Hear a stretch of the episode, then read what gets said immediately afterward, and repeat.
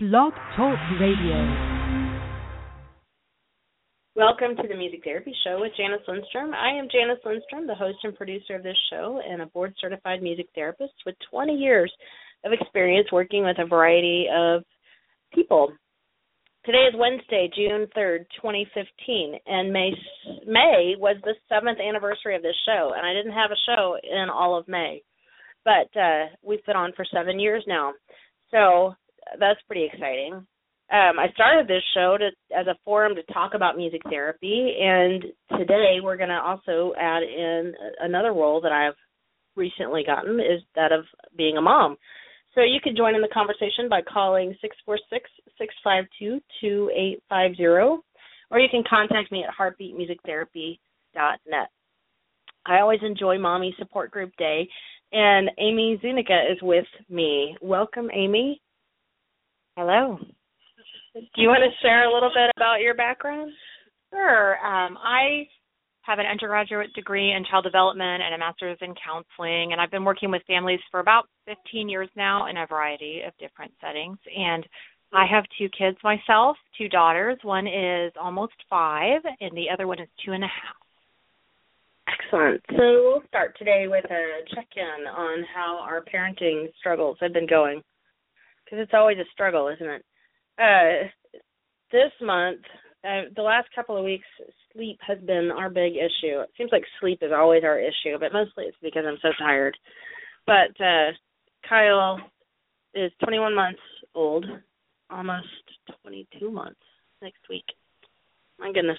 Um, but uh, last Thursday or Friday, he climbed out of his crib. And uh uh, the, uh, on a regular basis. He had done this once before, and we were really nervous, but we were able to put him back in the crib for naps and bedtime for another few weeks. But this last or two weeks ago, uh, Friday, he climbed out every single time we put him in there with like expert skill too. You know, so and it was stealth.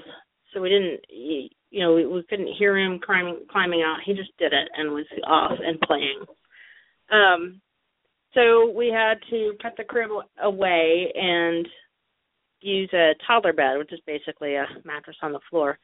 Um, but uh, that's been a big transition for us. That first day, there was no sleeping, and since then, there's been pretty much no napping. We've had a couple of naps. I'm going to go chase him and let Amy talk about what's going on in her parents. Well, the last, uh, I guess, the last few months since we were on the show, my youngest daughter is two and a half, and um, she'll be three in October.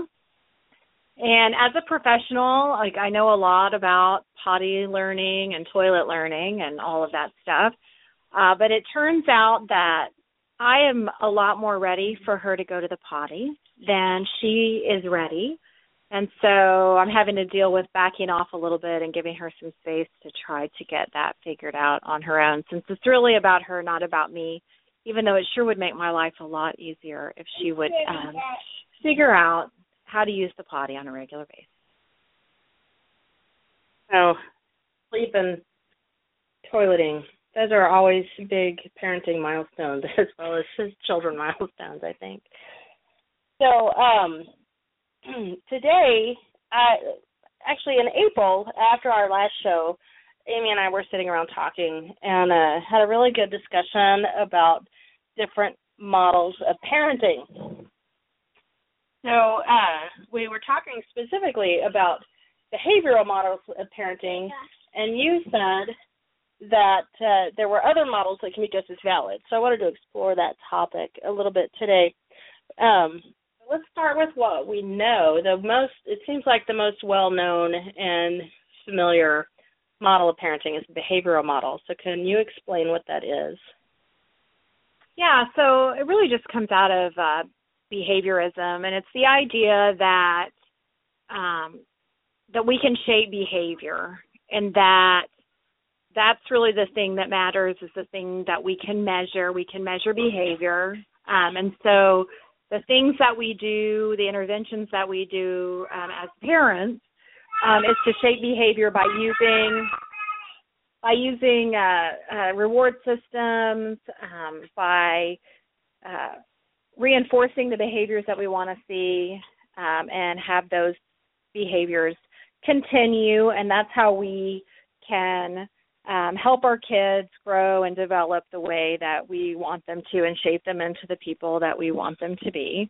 Um, which is, I mean, it is true that reinforcing um, behaviors that we want to see um, is definitely a way to get behaviors to increase. I think part of the challenge that uh, we were talking about last time um, after the show is that while that's effective and it's true, um, it doesn't take into account the relationship, the ongoing 24 7 of being a parent. And it's not like we have little rats in a maze that we're reinforcing behaviors. We have these little people um, 24 7. We have the responsibility of them, and we have many behaviors that we're trying to shape. We want them to become people, and that's a lot of different characteristics. And how do you if you're just taking into into account behavior, how can you um, get to that place? So there's there's got to be more to the story than just um, reinforcing behaviors. So I think that's kind of what we were talking about, and I don't. I think for sure that's the the main way when we think about parenting. Even though in um, the counseling world, in particular, and I think in many other spheres, we've realized that there may be other ways of uh, dealing with human behavior or dealing with humans and human nature and helping people be successful. Um, that it's not always just about behavior reinforcement. I think when it comes to parenting, we're still kind of stuck at that place. This has been a topic in the music therapy world as well.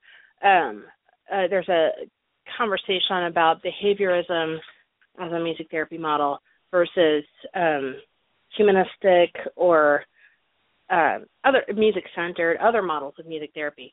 And in um, music therapy and i think it correlates in in counseling and parenting too.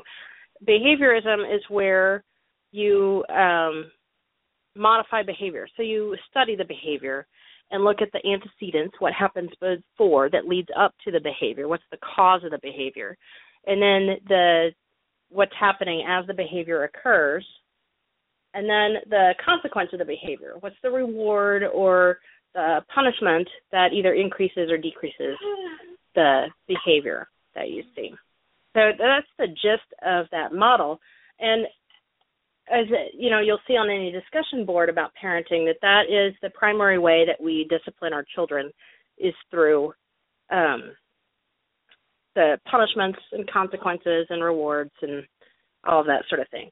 And so other the like another model uh, that comes it comes from counseling would be the humanistic model. Um, is that one that you were thinking of when you were talking about this these models of parenting well, I definitely think it's interesting to think about how, well, like humanism, a humanistic model, which is really sort of a, about the person, like a person centered kind of model, which means that you meet the person where they are and you work on the things that you want to work on with them almost from their perspective and with more of their leading and more of their initiative, less about you shaping, more about you being there to support them as they shape and become and mold and whatever. Um, that's one thing that I've thought about um, with parenting as well. I think I do think that the behaviorist model, well, it makes some assumptions. One of them is that we're pretty much all the same, and that reinforcing behavior works the same with everyone.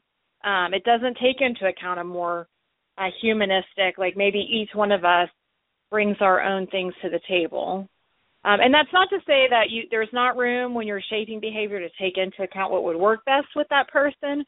But I think it assumes that that's the best way for everyone to grow and change. And it also, I also think it it uh, is sort of antiquated in that it is almost like the blank slate model that we used to think about with kids. Like they come into the world with nothing, and then we shape them into something instead of i think now we have a in, in development we have an appreciation that we all come into the world with things um, and also we all grow I mean, we're all going to grow up.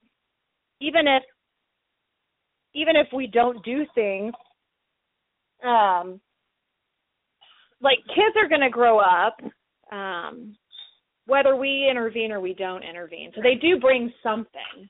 Um, and and I think taking into account some other models, like I mean, person-centered, humanistic kind of thought, like meeting them where they are and working with that. Um, yeah, there's that. And you and I were talking a little bit. There's some kind of well, there's all this talk about free range parenting. Um, I don't know that I want to go down that road, but some other ones that I read a lot of blogs about are really about almost the opposite of of behaviorism where it's like you trust the child to know everything and do everything and you just stand back and make sure that they stay safe. Um, and i'm not sure that fully explains it either. Um, i do think they need our help and assistance. Um, like i know some of the things i've read it's like even uh, trying to shush a crying baby is not allowing them to express themselves and it's sort of invading in their personal space and that we should just let them express that and I'm thinking I mean to some extent maybe, but on the other hand they may just need our help to calm down. So then um you know I'm not sure that fully explains it either. Right. So some of the um tenets of the person centered therapy are the idea of unconditional positive regard. So where you think the best of your your patient is because this is a, a therapy model. Um, and so I think we could probably do that with our children is have unconditional positive regard for them. And since it's our children, we could even call it unconditional love. I think they were trying to stay away from the L word in therapy, but uh in parenting, uh it's perfectly fine to love your children. So I hope that we all do that. But um so you have that unconditional love and belief that they are a good person and then I think also in the person centered, if I'm remembering my education well uh, correctly, that there's also um, a belief that the patient knows what's best for them, which you alluded to about the, the child knowing what's best. Um, so I like the idea of nurturing your intuition and your trust in yourself and all of that. I don't know that you can go so far. I don't know that I could go so far as to completely let my child run the, you know, his life the way that he wants to. Because uh, I do think that children need some boundaries. I think people need boundaries. I know I need. I do better when I have some structure to my day and some boundaries. So um, maybe a balance and not just just the behavioral model and not just the following your child model. Yeah, I think you're right about that. Um, I mean, another thing that a person centered talks a lot about um, is empathy and being in that in the counseling model. It's like really having the ability to empathize with your client, see things from their point of view, put themselves, put yourself in their shoes, and allow them to uh, see that you understand where it is that they're coming from. And I actually think this can be really helpful um, in the parenting world, uh, especially when we're. Uh, I think what comes up for parents is chal- is mostly challenging behaviors that they do want to shape some other way. Um, but I do think when you try to empathize with your child and you think about how it is from their point of view, then you can intervene in a way that's going to hopefully better um, solve whatever it is that's going on. Or maybe you'll realize that it doesn't need to be solved at all. Maybe it's, you know, that, you know, you have a 21 month old that has a lot of energy and explores the world. Um, well, it turns out that for him, he sees the world as a brand new place. So sometimes just keeping that in mind when he gets into something that he shouldn't or he does something you wish he wouldn't have done, if you see it as being curious instead of seeing it as a problem. The problem is that maybe it wasn't safe what he got into. So then how do we keep unsafe things you know, how do we keep him from getting into unsafe things but maybe he doesn't need to not get into anything. So using that empathy, which is another part of the humanistic I think comes into play too, rather than just thinking about getting into things as bad as this example, how do we stop that? Because the other thing is you're really not going to stop some things because they are part of developmentally where kids are. So if you're spending a lot of energy trying to control a behavior that's a developmental behavior, you're going to be like, you know, running in circles, not getting anywhere.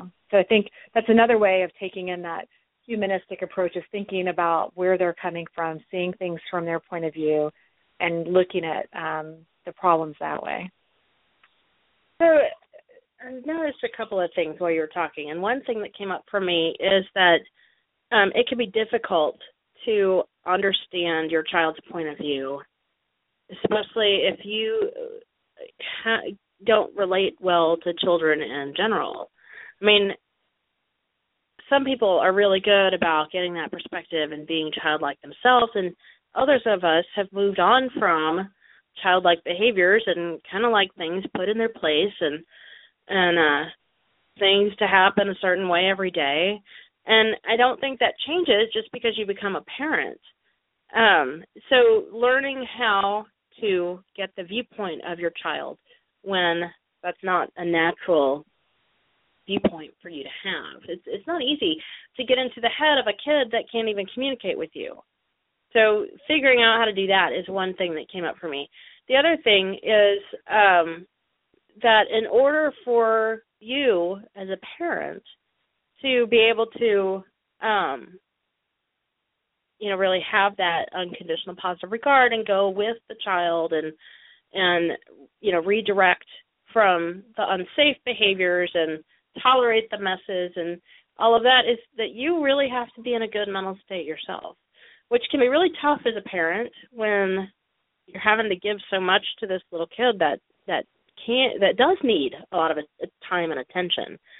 Um and if you're sick or just tired or have a lot going on or a lot of responsibilities or if you're a single parent um where you don't ever get a break or or you're the the stay at home parent where the the other spouse goes out and um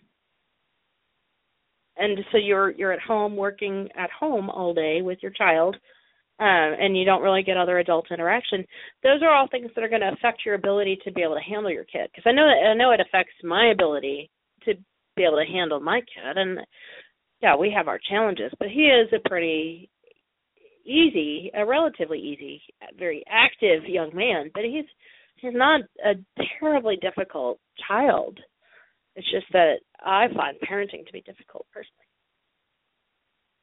I think that that's actually another thing that you and I were talking about a little bit last time is that somehow parenting is viewed, I feel like when you read a lot of the parenting literature, as a one way relationship. I parent this child, and I'm going to focus on all the things that I need to do toward the child, and then the child is going to react to whatever it is, the things that I do toward them. Um, and a lot of it doesn't take into consideration that the child, our, we have a relationship, and the child is also affecting me. So while I'm doing all these things to parent them, all the things they're doing are also affecting me. I'm I'm a person, I'm a parent, um, and parenting is is a 24/7 job. I mean, it's not like you go home from work at the end of the day and you check out and then you start again um, the next day. I mean, you're still going to be a parent um, even when you're at work and you're away, or you're even if you're out of town, you're still a parent. I mean, that's always going on. So um, there's other models too, like family systems um, theories that talk a lot more about how we all affect each other. And I think when you're making parenting decisions, you think about how much, like, you weigh all these things. Like, what am I going to be willing to do? I realize there's going to be resistance if I try something new am I really going to be able to tolerate the resistance or not tolerate the resistance or um, right now I've got this thing going on at work. Is it a really great time for us to try something new in our schedule? Because I don't have the energy to really see it through right now. Um, so I think that's another piece that a lot of times I don't see when I'm reading stuff is that piece that it's like it's not just about what I'm doing to the kid and what they do as a reaction to that. It's about I do something they do something that affects me too and then we are you know we have this system going where everything i do is affecting them everything they're doing is affecting me if we're co-parenting with someone what they're doing is also affecting both the child and me plus our relationship together so i mean it gets a little bit more complicated than just a one directional i'm going to do this thing and then my child's going to do this thing um i don't think it's as easy as that all the time I think you're right. I think we forget, especially when we're reading experts on parenting and, and blogs and things like that. I think we forget about all of the moving parts to parenting that it's not just antecedent behavior consequence and uh it's not just punishment reduces the behavior and reward increases the behavior there's all of these other factors that play in and then it's very complex. So how how do you um, balance all of that or or process that to make it into something that's workable? And I feel like in this discussion that I'm kind of overthinking the whole thing because people live and parent and survive and the world continues to move whether you know you're doing the right thing or not doing the right thing. So I feel like there's a little bit of overthinking going on, but um, figure out what what the next step is. I think I think a lot of people read a lot of parenting books. So I'm just going to kind of start there. And I think a lot of times when you, me included, when I read a parenting book, when someone reads a parenting book, they see it as a prescription for maybe what they should be doing differently um, or that if you just do this thing, then it's going to solve all this, whatever the issue is that you read the book about in the first place. Um, and I think that just keeping in mind that, um, kind of what we were talking about before, different things work for different people, different things work for different families. Um, take into account what you're willing and not willing to do um, if you read something and it just seems like that's going to be way too hard, then it's probably not for you because you aren't going to be able to do it. Um, but you know, so then taking that into account, um, and you know, how important is it to you that that a certain behavior happens? Or I guess another way to think about it is, what do you want your family to look like? So, um, you know, this is for example, um, you know, we talked about the, the eating in the show a few months back. I was pretty much tired of feeling like I was a slave to my kids and what and when they wanted to eat. I decided that's not what I wanted my family to look like. So I went on this quest to change that. And I knew it was going to take effort. I know I was going to encounter resistance, but that's where I was at that time. I could take it on, so I did it. I think um I think it, there's some level of like you have to have some reason to want like I want it to be this way or I don't want it to be this way. It can also go the other way. Things are going down this road and I just really don't like it. So we need to make a change kind of a thing. I mean, I think that's to me I think that's where most people decide to make a change anyway. I think as people um we don't change just mostly just because we should do it unless we actually feel like something like it, we have a, a uh, uh, it's painful enough where we are, or we want something bad enough that we go for it, kind of a thing. That's true. I guess we don't really seek help unless we need the help, and so that's when we turn to other sources. Um, yeah, so things aren't always going to run smoothly in life, and I guess that's been a theme of a lot of the blogs that I have read and the books and things like that about successful and happy families is uh, similar to successful and happy businesses, which I've also been reading a lot about. And you have to have like a mission statement or a vision for where you want your business to go. Well, you have to have a vision for what you want your family to be like, and then decide does this activity or this way that we're doing things or this club that we're joining match what our vision is? Is it going to support our vision or is it going to detract from it? So, I guess I guess that's the key there is that we're not going to have the answers, but as long as we're asking the questions, then I suppose we're making progress, right? I think so too. But I also think that there is some level of trial and error in parenting too. I mean, I think you try something and you can't always know. Like we were talking about the sleeping thing. You know, you've tried a few things, you got him back to sleeping at night, um, but so far the nap time hasn't happened yet. So you you know, maybe you tried a few things, that didn't work, you try something else, see what goes on with that. I mean, I think there is an element of that. Um, also, on a, what you were saying before about um, the, I think one of the myths that I realized when I became an adult is that you I used to think you just get to some place and be able to coast. It turns out that's not life. And I think parenting is the same way. It's not like you reach this place and you're like, life is easy now. We have no bumps in the road. like that's the that's the parenting myth. You aren't going to do all these things and then just coast for the rest of your kid's life. I mean, it's an ongoing process of figuring out and refiguring out. Um, and everybody's growing and changing. Um, you're growing as a parent. They're growing as children. Um, things change along the way, and you kind of course correct where you need to correct, or maybe you you're on a good place and you just go with it until you have to make a correction because everything's kind of working out smoothly. Right. And one topic that has come up a lot in different areas of my life with different people that I interact with is self care. I really think that needs to be key for parents because you can't take care of anybody else if you are not taking care of yourself. You might be able to do it for a short amount of time, but somewhere it's going to implode and sooner rather than later most likely key is making sure that we're getting enough sleep and proper nutrition and all the stuff you know you're supposed to have all right. So um it's been another good and quick half hour. And uh, i always love it when you come over. It's nice to have somebody to talk to face to face even if i have to take breaks every now and then to go chase my kid off the tables and get him out of trouble. Um, so we'll do this again um, in July, and uh, the next show is going to be on June 18th. It'll be the Journal Club with Dr. Megan Masco because the Music Therapy Perspectives has been published. So we're going to talk about those articles this month.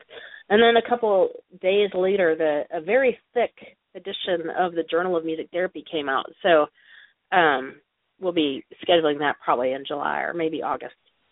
So I hope you're all having a wonderful summer. I know school is almost out or already out for just about everybody. And uh, have a good summer, and we'll talk again soon. Thanks for listening. You can get more information about the show or share your thoughts and opinions at Heartbeat Music Therapy. Have a great week.